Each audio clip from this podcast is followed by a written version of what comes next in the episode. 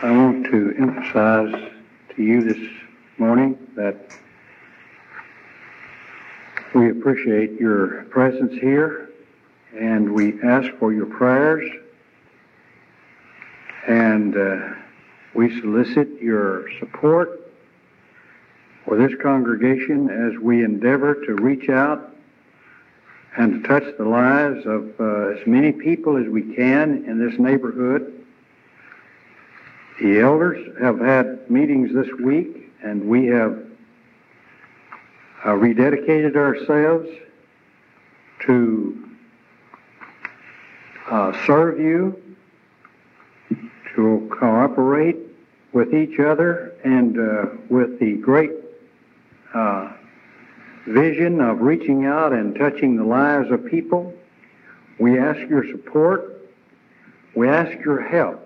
We discussed the fact that we understand that many times people get the idea that eldership is so concerned about leading and doing things and procedures that they forget the, the people.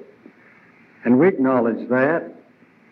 But as we studied and deliberated together, we, we understood that God, that Jesus said, the ones that's of a secular nature and of the Gentile world, they'll try to rule over you. And they'll try to call the shots because of their power. But uh, it's not so in the kingdom of God, but he that's greatest among you is your servant. Let him be your servant. And Jesus demonstrated that in his model in John the 13th chapter of, of the Gospel according to John, when he washed the feet of the disciples and said, Now, since I wash your feet, you wash each other's feet. So we can't emulate any greater example than Jesus is to serve one another. And we want you to understand that we want to develop in that area. And we ask you for the forgiveness of uh, our overlooking and uh, saying and maybe doing things that would that would imply to you that you're not important. You're very important. And we realize that the greatest thing that we can do is, is empower you as a congregation and give to you assignments and help and call on you to help us uh, to work for the Lord. And uh, as we empower you by sharing the great task of uh, exemplifying Christ, we, we want uh, your help and your support. And we need your prayers. And as we stand a, a, a unit of uh, men working together in peace and in harmony and supporting each other, we would like for you to support us. So may we remember that. And in thinking of this, I want to deliver a lesson this morning on forgiveness. And this forgiveness is not directed to anybody specifically, but to every, uh, uh, generally, but it's just to everybody specifically because we all are servants of God. And I think we all need a great lesson on forgiveness because we sometimes get filled with bad attitudes. And uh, we destroy the work of Christ and we're not even aware of it.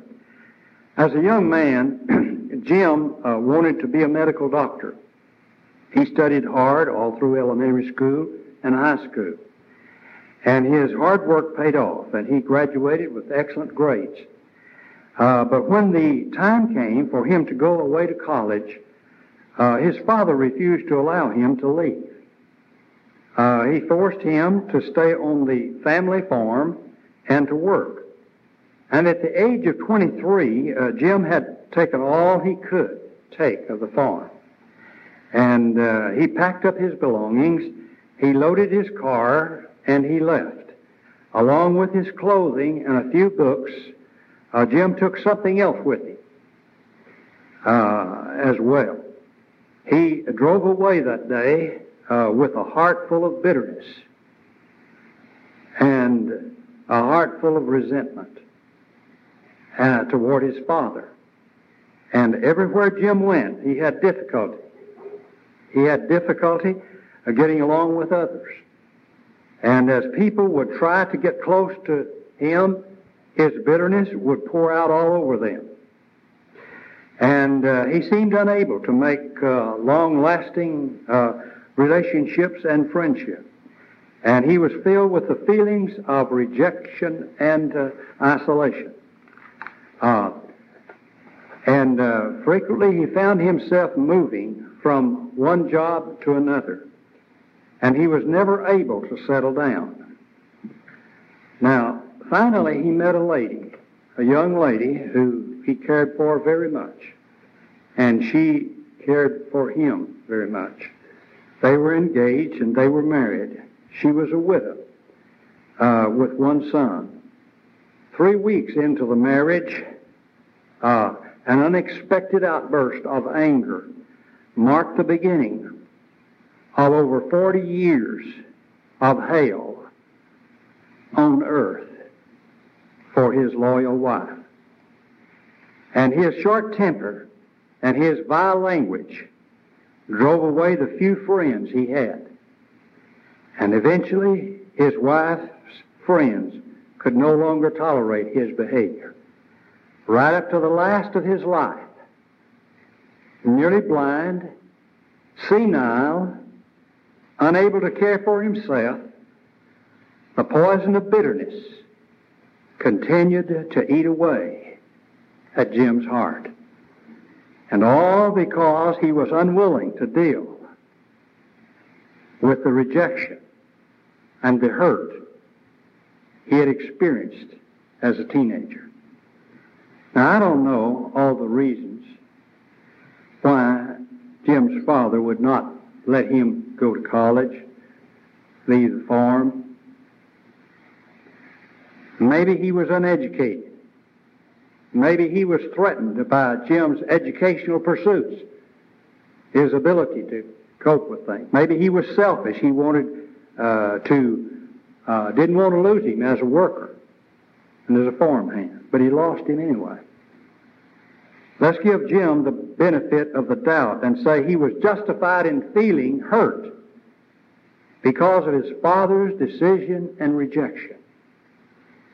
In spite of being justified, however, Jim's reactions did not hurt his father. Not half so much as it hurt him. Such is the mature or immature nature of an unforgiving spirit. It is like a hot coal. The longer and tighter it is held, the deeper the burn. Like a hot coal, bitterness begins to develop, too. It will leave scars that time will not erase. The Word of God in Hebrews, the 13th, the 12th chapter and verse 15, tells us to lay aside bitterness. No root of bitterness. Don't let any root of bitterness bringing up trouble you, and thereby the many be defiled. There's no place for that among the people of God even though we may justify our emotions and we're dealing with them as people. So, in the third chapter of James, he says, the bitterness, the envy, and the hate is the wisdom from below. But the wisdom from above is first pure, gentle, easy to be entreated, full of mercy, and of good fruits.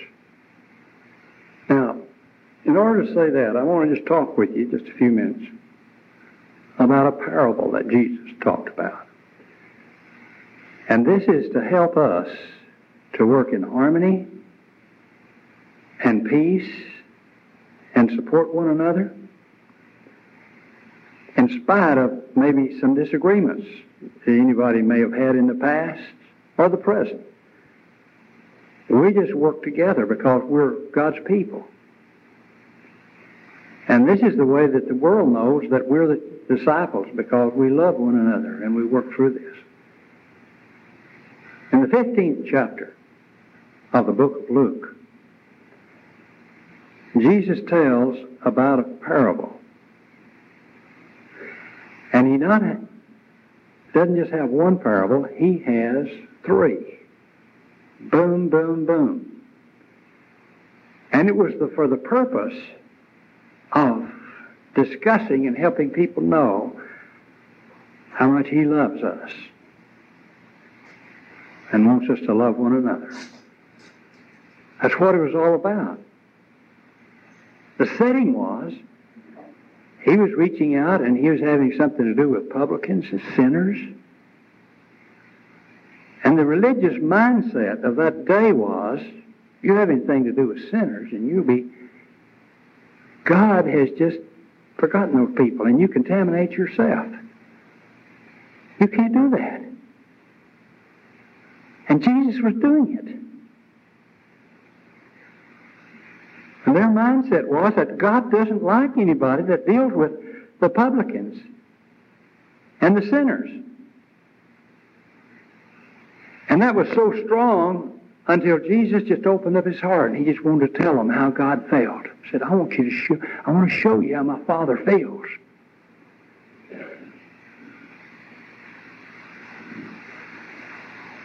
He said, a man has sheep and he loses him. And he'll leave the whole 90 and 9 and go get that one sinner.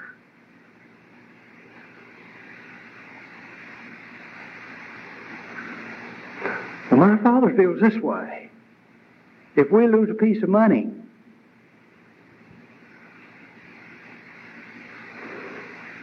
he wants us to look and look and look at that money, lost money, as a sinner. Now, that was the context, that's the setting. And that's what I'm doing, is looking for sinners and helping them, lost pieces of coin, precious. He said more than that, let's get closer to my father. My father is like a father who lost two sons. He lost two sons. He didn't have a relationship with either one very much. Just like my father doesn't have too much relationship with you people who are criticizing me. But I want to tell you how much he loves you.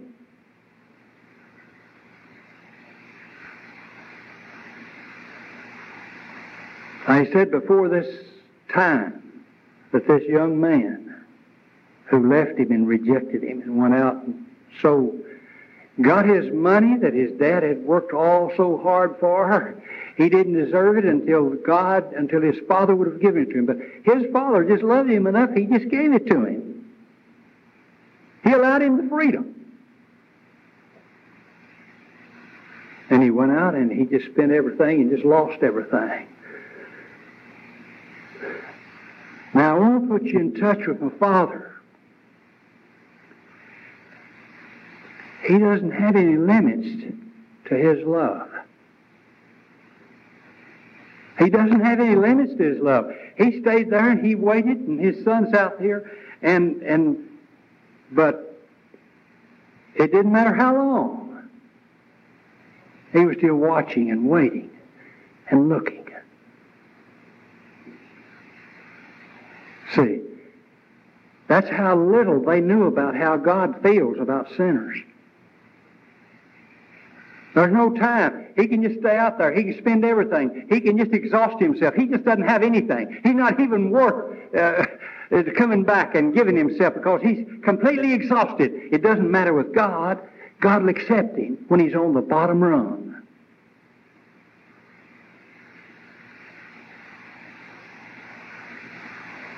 And you know what? He doesn't hold any grudges or, or bitterness. He's willing to forgive him. Well, you know, he said he's patient. He just keeps waiting. He doesn't give up. He just hangs in there.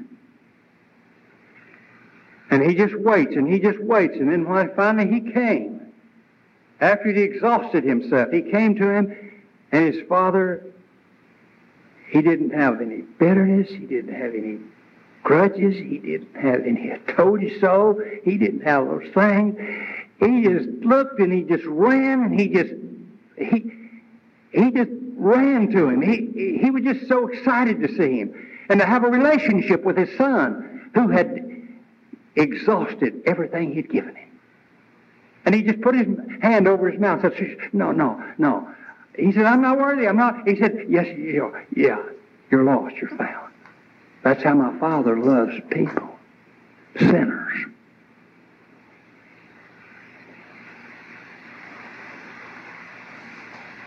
But more than that, he said, I want to tell you how my Father feels. He doesn't focus on his sins like you're doing. You're saying the Son of God is a sinner, or he wouldn't have anything to do with sinners. You're focusing on the sinners. You're focusing on all of their uh, shortcomings and everything they're doing wrong.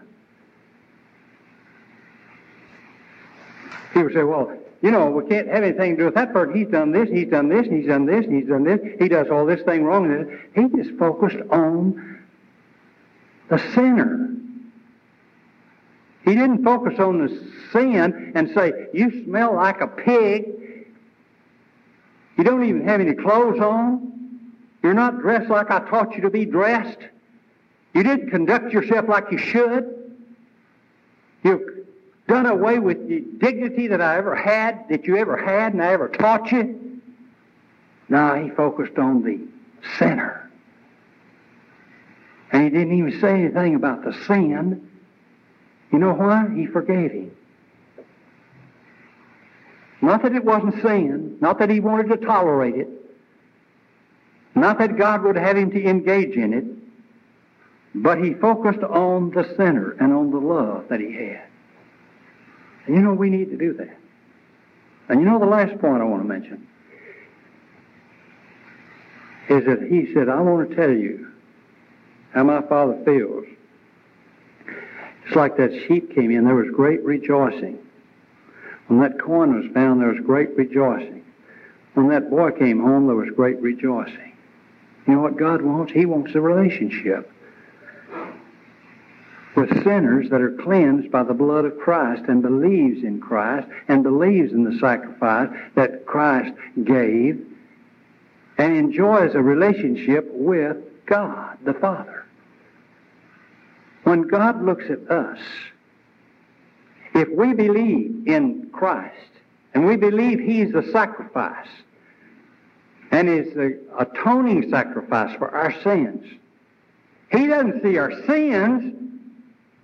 He sees Christ's sacrifice accepted and just absolutely being appropriated by the sinner, and he sees Christ. And we become Christ like because we have faith in Him. Now, that doesn't mean that we don't believe in faith, nor repentance, nor confession, nor baptism. All of that has to do with accepting Christ. And He forgives us. And you know, if we walk in that light, as He is in the light, the blood of His Son cleanses us from all unrighteousness. And if we want to say we don't have any sin, then we become a liar and His truth is not in us. Now, the great thing the world needs today is for us to reach out and to have a relationship with Jesus, the Son of God, and to take on the great burden of sharing Christ within us and with others. And we're going to be saved at the end because we have delivered ourselves to Christ and His church. And His church are people who trust in Him and believe in Him.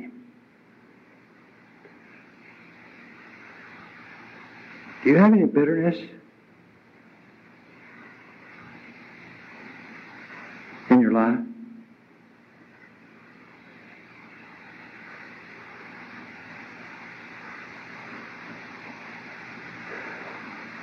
Just this past week, I talked with a lady who had lost three babies. Of course, she couldn't carry them. Carrying her one now.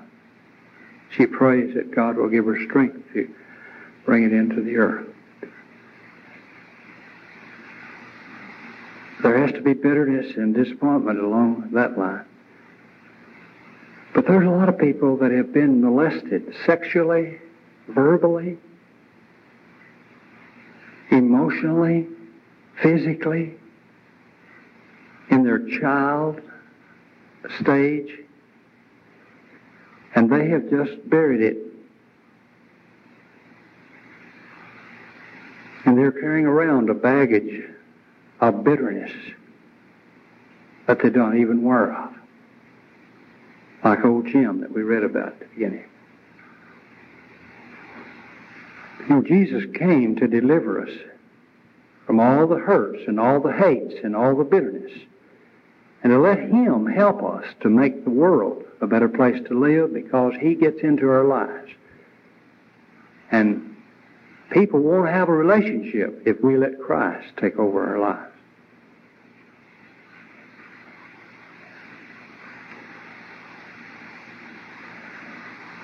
If you don't forgive, you're retaining the acid that will burn you up. All your creativity. If we forgive men their trespasses, your Heavenly Father will forgive you. Now, be careful. Be careful to say, oh no, I don't, I don't have any grudges. You can go to hell for lying. Same as stealing. I call it lying, but it's denying. But denying and lying are the same thing when it exists. But you don't tell a person that because they don't accept that.